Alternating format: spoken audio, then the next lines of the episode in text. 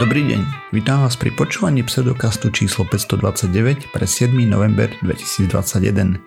Vo virtuálnom štúdiu vítam, vo virtuálnom štúdiu vítam Jakuba Rafajdusa alebo Kupka. Ahojte. A ja som Radoslav Vlasatý alebo Martyr. Čaute. Sme podcast do vedia a skepticizme. Vede sa nevenujeme profesionálne, takže ak chcete nájsť Ak ste našli nejaké nezrovnalosti, nepresnosti, píšte na kontakt pseudokast.sk. Napríklad pri poslednej časti som spomínal katalizátory a tam som povedal, že urýchľujú reakciu, ale oni ju aj umožňujú v niektorých prípadoch. Takže čo som samozrejme vedel, len som to zabudol spomenúť. To je presne ako keď na základnej škole si mal tú takú nepríjemnú pani učiteľku, ktorú keď si opravil taký, o ja som to vedel, ale som skúšala, či dávate pozor. Hej no, ale ne. Uh, normálka. Uh, jo, aký si mal týždeň, Kupko? Ja som mal týždeň veľmi hektický. Fú, čo? Lebo robil som veci do školy a zároveň som popri tom žongloval dve práce. Fú. Takže mi tie dni utekali takým spôsobom, že, že mám pocit, že som naposledy strihal včera. Mm, tá ty budeš bohatý tým pádom.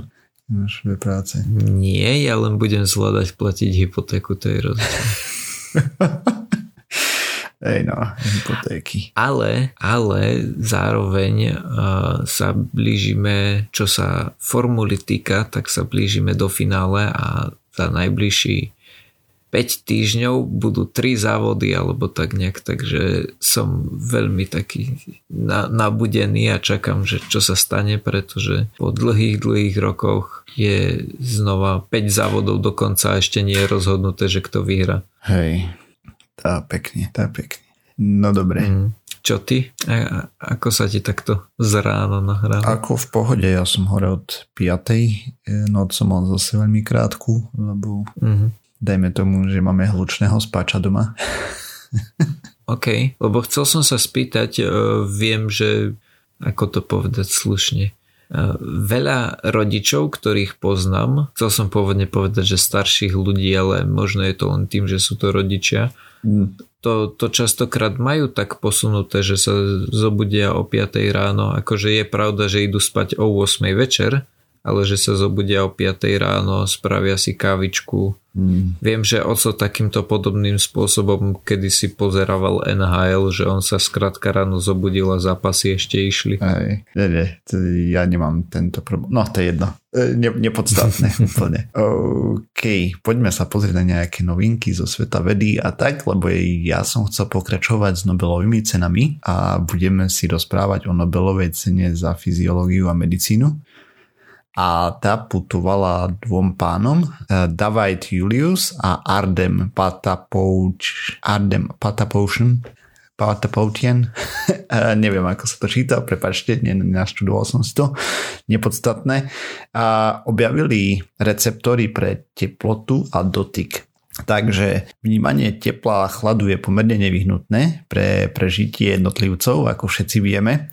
E, asi by nám to nefungovalo. E, veľa by o tom mohli rozprávať ľudia s chorobou, ktorá sa volá CIPA. Oni nevnímajú teplo, bolesť a nevedia sa potiť. To je taká nejaká neurologická porucha alebo niečo také. E, proste veľmi... Možno sú len vyššie na tom evolučnom stupni, ne, ne, ne, lebo všetky tri veci znejú ako super vec. Tak nevnímať teplo není dobrá vec. Uh, vieš, no sa dobré, popálíš. ale keď sa nepotíš, tak to je... Uh, tam oni majú viacej problémov. Je to proste porucha, to je jedno. Není to dobrá vec. Uh, mm. Je to nejaká pomerne zriedkavá mutácia v nejakých genoch a toto spôsobuje. No nič. Takže výskumníci konečne prišli na to, ako funguje naše vnímanie tepla. V princípe čo robili? Použili kapsaicín, eh, čo je látka spôsobujúca štipľavosť v čili napríklad. A mm-hmm.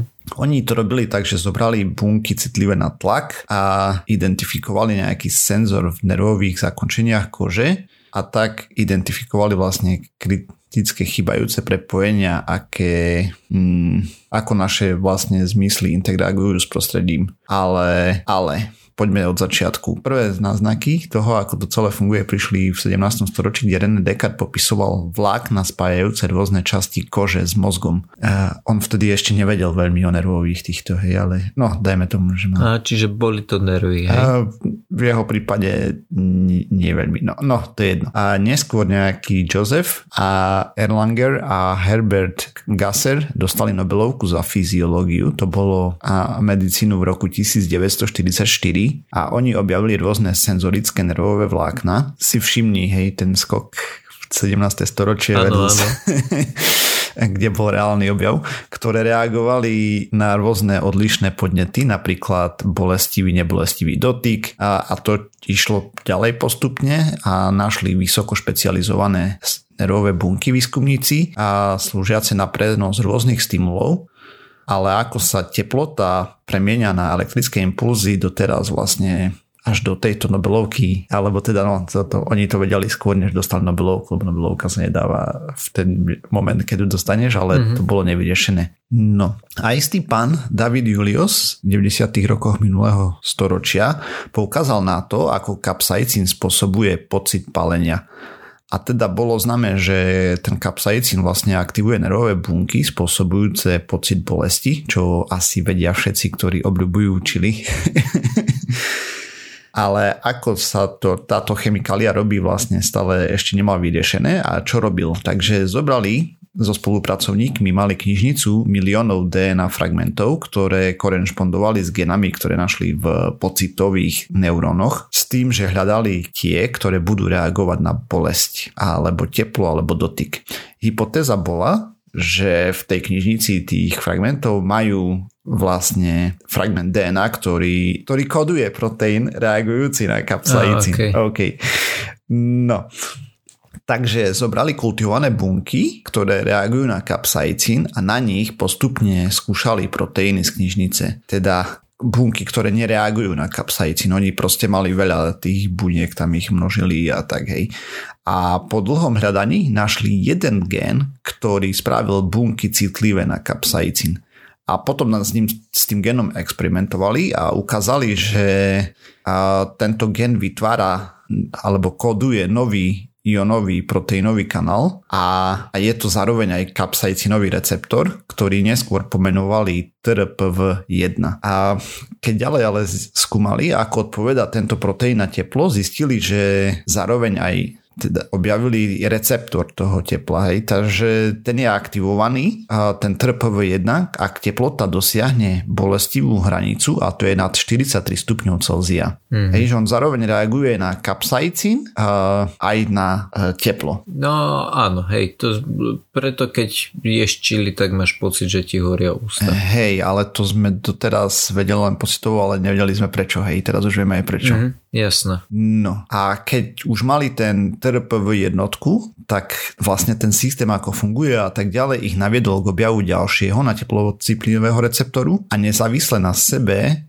istý Julius Ardem uh, používal a nezávisle na tom druhom panovi uh, dočerta nezávislo na sebe Julius aj Ardem používali chemickú substanciu mentolu a identifikovali receptor TRPM8, ktorý je aktivovaný chladom pre zmenu. A potom e, tam vlastne skúmali medzi tým veci, lebo už mali mechaniku a našli kopec ďalších ionových kanálov, e, ktoré boli naviazané práve na tieto TRPV1 a TRPM8 a boli aktivované rôznymi inými teplotami. Hej, takže vlastne mm-hmm. kompletne preskúmali plus minus kompletne to, ako vnímame teplo a čo je na tom zaujímavé, že ten objav bol prelomový a pomohol pochopiť výskumníkom, ako vlastne rozdiel v teplotách môže indukovať elektrický signál pre nervovú sústavu. To tam funguje tak zvláštne, neviem. Proste no, ionové kanály, vieš. Proste sa tam... Ale to, to sú teda tie ionové kanály sú na to, že vlastne vytvárajú ten elektrický impuls, mm-hmm. ktorý sa potom šíri. OK. No a zatiaľ, čo oni sa hrali s tou teplotou, a ako to vlastne pociťujeme. Stále sme nemali úplne ozrejmené, ako funguje mechanický stimul, ako ten je konvertovaný, e, premenený na pocit dotyku a tlaku. No a e, čo je zaujímavé na tom, že vedci už mali ten mechanizmus, ale iba u baktérií, ale u stavovcov nebol známy. No a ten pán Ardem a spolu, jeho spolupracovníci identifikovali skupinu buniek, ktoré produkujú merateľný elektrický signál, ak ich stlačili s mikropipetou. No a na základe toho, čo robili s tým teplom a tak ďalej, tak predpokladali, že bude existovať receptor aktivovaný mechanickou silou, a, alebo teda, že tam bude tiež nejaký ionový kanál a tak dostali vlastne 72 kandidátov génov, ktoré by mohli kodovať takýto receptor. A postupne vypínali jednotlivo gény. Hej, oni mali tú bunku, ktorá bola citlivá a produkovala elektrický prúd a vďaka istým pokrokom, o ktorých sme tu rozprávali, že vieme napríklad vypnúť len jeden gén teraz už, hej, čo predtým bolo absolútne mm-hmm. nemysliteľné, tak oni takto presne vypínali jeden po druhom a študovali citlivosť tých buniek, hej, proste proste do nich pichali ich tou mikropipetou, uh, teda ich tlačili. Ja, Anglické slovo bolo poke, no, tak... No, šťuchali. Hej, šťuchali do nich. A objavili nový a úplne neznámy mechanicko-senzitívny ionový kanál a nazvali ho Piezo 1. A postupne, jak sa s tým hrali, uh, tak našli aj druhý, ten nazvali Piezo 2. No, a aký je medzi nimi rozdiel? Je, že Piezo 1 hraje vlastne kľúčovú rolu pri pocit tlaku, hej, že keď niečo stlačíš alebo podobne, a dvojka pri pocite dotyku. A navyše hraje ešte aj teraz nemám poznačené ktorý čo, ale dvojka hrá kľúčovú, kľúčovú rolu v detekovaní pohybu a polohy tela. Mm, čiže akože ako, ako ti, ja neviem, keď bežíš, takže mm-hmm. ti tlačí vzduch na kožu a tak. Hej, hej, a oni ešte tam robili ďalší výskum na tých dvoch receptoroch, či čo to sú. a mm. na tom piezo jednotke a piezo dvojke a zistili, že zohrávajú ešte aj dôležité úlohy v regulovaní krvného tlaku, dýchania a ovládaní močového mechúra napríklad. Mm-hmm. A tým pádom vlastne vyzerá to tak, že máme všetky zmysly preskúmané, pokiaľ som tomu dobre pochopil, lebo toto boli posledné, ktoré sme nevedeli, ako presne fungujú. A mm-hmm. ešte jednu vec tým pádom sa ukázalo, že Angličania mali pravdu, keď používajú hot pre palivé a horúce. Á, áno, jasné. Hej, že tak jazykovo im to sadlo. Uh, vlastne tam mm-hmm. naznačili ten mechanizmus, že to je spoločný mechanizmus. Hej, a je. Áno, áno. Aj keď, ak tomu správne rozumiem, tak ten kapsaicín vlastne ako keby, aj, jak to nazvať, že hekne ten uh, receptor pre to teplo. Mm-hmm. Že... On reálne není teplý, hej, ty môžeš jesť aj studené áno. čili, aj tak ťa to bude paliť ale no. proste ten receptor reaguje aj na ten kapsaicín podobne ako keď ho zohrievaš. Hej. Aspoň tak som tomu ja porozumel. Ja. Čo je celkom haluška. Mm. Oh. Podľa mňa je celkom zvláštne, že sme na to prišli, lebo to je podľa mňa akože taká celkom stará znalosť a je zaujímavé, že sme o tom, že kapsaicín tak funguje vedeli, aj sme vedeli, že OK, nejakým spôsobom uh, sa priliepa na ten receptor, napriek tomu, že sme nevedeli, čo to je za receptor. Uh, no my sme, vedeli sme predtým, že ako to reaguje? Ne, ne neviem. Ne, nie som. Nemyslím si, a to, to som práve chcel povedať, že nemyslím si, že sme vedeli presne, ako to reaguje, ale aké roky sú toto? Uh, 1990 zmysle, že... plus minus. Hej. Á, ok, dobre, tak som nič nepovedal, lebo ja, ja som sa o tom už prakticky učil v škole. Ja som si neuvedomil, že uh, Nobelovky sa udelujú tak retrospektívne. Mm-hmm.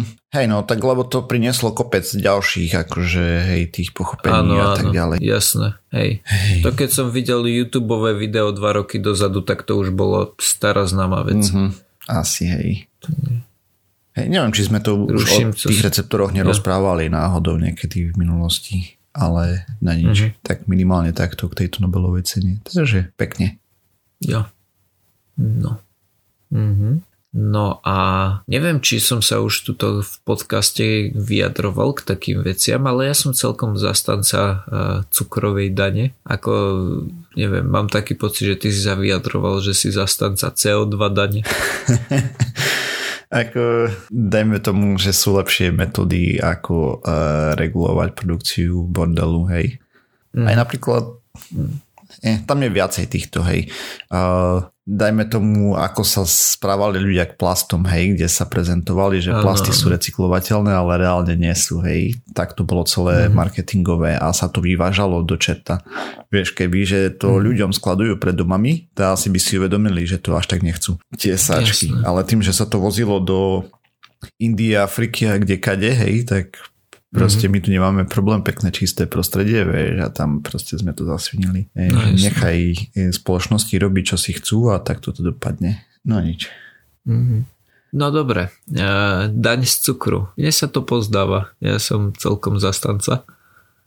A v niektorých amerických mestách také niečo už funguje. Konkrétne napríklad v San Francisku, ktoré bude aj súčasťou tejto štúdie, ale potom som si zapamätal, že ešte napríklad mestečko Boulder v Koloráde a ešte v niektorých iných amerických mestách, ako napríklad v Sietli Filade, alebo Filadelfii. No. No. A momentálna daň, ktorú v tom, dobre, budeme sa rozprávať o San Francisku, lebo tam sa udiala táto štúdia. Takže momentálna daň je tam 1 cent na uncu. A jedna unca je asi 30 ml. To znamená, že ak by si si kúpil e, trojdecovú plechovku nejakého nesladeného nápoja, tak by si zaplatil euro 40 v obchode. Konkrétne v týchto e, dvoch obchodoch, na ktorých sa pozerali. Tak to tak bolo, že trojdecová, alebo teda u nich 12 uncová plechovka bola za euro dolár 40. Mm. No a v prípade, že, že si na ne uvalil tú daň, tak z eura 40 sa zdvihla na euro 52. OK. Čo nie je podľa mňa nič také hrozné. Uh, dajme tomu, že to možno veľmi, veľmi mierne ovplyvní, že najchudobnejšie skupiny obyvateľstva si to nebudú kupovať. Mm-hmm. Jo. Áno, hej. Priznám sa, že, že to nie je tá, ten pohľad, ktorým sa na to zvyknem pozerať. Skúmali rozdiel v predaji týchto nápojov v čase dva týždne pred štúdiou, kedy daň bola zavedená, ale v obchode nepoužívali cenovky. A tiež to porovnávali so starými dátami, keď daň ešte zavedená nebola. Uh-huh. A vďaka tomu zistili, že predaje počas uh, posledných dvoch týždňov boli porovnateľné s predajmi pred zavedením dane. To znamená, že nejakým spôsobom... Nemalo to žiaden dopad. Nie, áno, áno, presne tak, že, že nemalo to nejaký, nejaký dopad, ktorý by sa odrazil e, v štatistikách na, na predaj takýchto nápojov. Hej, no, podľa mňa to nie je správna cesta, osobne si myslím. E, čo sa týka sladkostí a celkovo potravín, mm-hmm. dvíhať na nich mm-hmm. daň, lebo vlastne len zvyšuješ náklady ľuďom, hej, a by ma mhm. zaujímalo, mm-hmm. kde sa potom tie peňažky použijú. A mám veľmi zlé skúsenosti s tým, ako sa nakladá so slovenskými Jasne. daňami. Takže... OK, OK. K tomu sa mimochodom dostaneme, okay. ale áno, v tejto časti máš pravdu. Na druhej strane daň na cigaretách mi vôbec nevadí. V prípade, že presne ako hovoríš, v prípade, že by bolo povedané, že týchto 5 miliónov, ktoré vyzbierame z daní, natlačíme do e, reklamy o tom, aké je fajčenie zlé, kľudne. Hej. Akože... Dobre, to, to prejdeme to potom nevadí. ešte. Jo, OK. No. Uh, Sledovali teda dva konkrétne obchody, kde zaviedli cenovky, hej, predtým cenovky nepoužívali, hmm. čo mimochodom siderand, ako môžeš nepoužívať cenovky v obchode, čo to je za systém, ty vole. Ale predtým nepoužívali, teraz zaviedli a menili ich e, rôznymi spôsobmi. Mali také, na ktorých bola iba cena, hej, to znamená, že, že miesto toho, že nebola žiadna cenovka, bola na tej trojdecovej uh, flaške Coca-Coly bola cena $1,52 centov. Tie nemali žiadnu signifikantne rozdielnú predajnosť. Potom uh, dali cenovku, na ktorej bol oznam, že tento produkt obsahuje uh, daň z cukru, ale nebolo napísané koľko A tieto prakticky nie že jediné, ale tieto mali na najväčší rozdiel, ale ani ten nebol nejaký extrémne veľký, bolo to do 10%. Mm. No a potom boli také, kde na, na tej cenovke bolo napísané, že uh, obsahujú daň z cukru a táto daň ide na pomoc študentom. Hej, alebo teda, že kde, to čo si ty hovoril, že kde sa vlastne tá daň bude používať. No. No. A potom, ak sa nemýlim, tak bolo ešte, ešte že daň a že obsahuje daň a koľko je, hej, že je to tých 12 e, centov. Hej. V, vo výsledku táto daň nejak extrémne neovplyvnila celkové predaje a dokonca zistili, že ľudia, ktorí si povedali, že OK, nekúpim si tento, si aj tak niečo kúpili, akurát si zvykli kúpiť nesladený nápoj alebo menej sladený nápoj, čo je podľa mňa presne to, k čomu sa chceš dopracovať, hej, že miesto toho silno ocukreného nápoja si kúpili nejakú vodu. Mm. Takže ak to nejaký efekt malo, tak to malo práve takýto efekt. Celkové počty predaných nápojov sa nemenili. S tým, že v nadvezujúcej online štúdii chceli zistiť, že z akého dôvodu sa darilo práve tým cenovkám, ktoré obsahovali iba ten nápis, že na tento produkt je uvalená daň, ale nebolo tam napísané, že koľko je tá daň. A v dotazníku teda zistili, že ľudia zvyknú premršťovať ten svoj odhad o tom, koľko to je. A napriek tomu, že to bolo iba reálne tých 12 centov, ľudia mali odhad, že na tom dolári 52 to spraví okolo 40 centov. Mm. To bol priemerný odhad. Hej. Takže toto sa udialo v San Francisku a potom ešte pri komentároch pri článku niekto spomínal, že podobnú daň majú napríklad v Portugalsku a tiež teda bol taký dobrý, že k tomu poskytol nejaké dáta, že to nie je len komentár. A teda, že v Portugalsku tiež majú podobnú daň z cukru, kde ale sa nestalo to, že by zdvihli cenu nápojov, ale tá cena ostala rovnaká a výrobcovia boli potom nutení uh, uberať množstvo cukru v tom a, nápoji. Alebo tak, OK. Hej.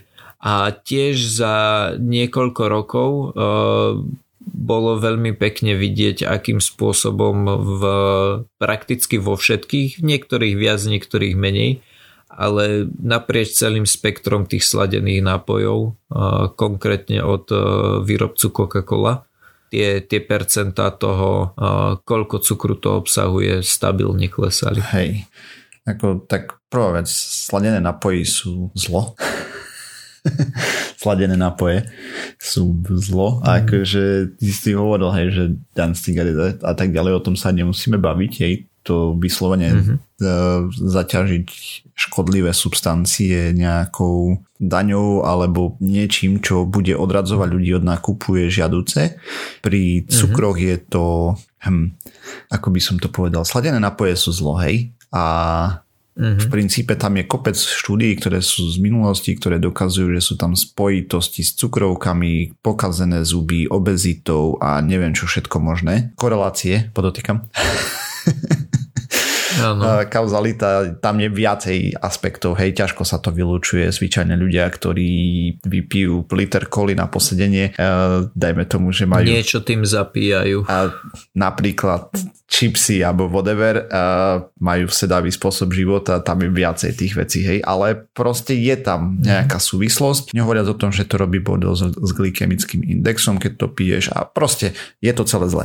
Uh, sú spôsoby, ale ešte neviem, aké majú výsledky, kde namiesto toho, aby zavádzali dane, čo mimochodom ten spôsob sa mi celkom páči, že oni tam znižujú obsah cukru, mm-hmm. ale pointa je, aby neexistovali sladené napoje plus minus vôbec, alebo keď tak si to dá raz za uhorský rok, hej, že tí ľudia, ktorí to jedia pravidelne, že by si uvedomovali, že to je zlé a skôr sa mi pozdáva prístup, že budú hodnotenia na potravinách. Ale uvidíme, vieš, to je môj taký, neviem, pocit mm-hmm. z brucha, že by to mohlo pomôcť. Áno, áno.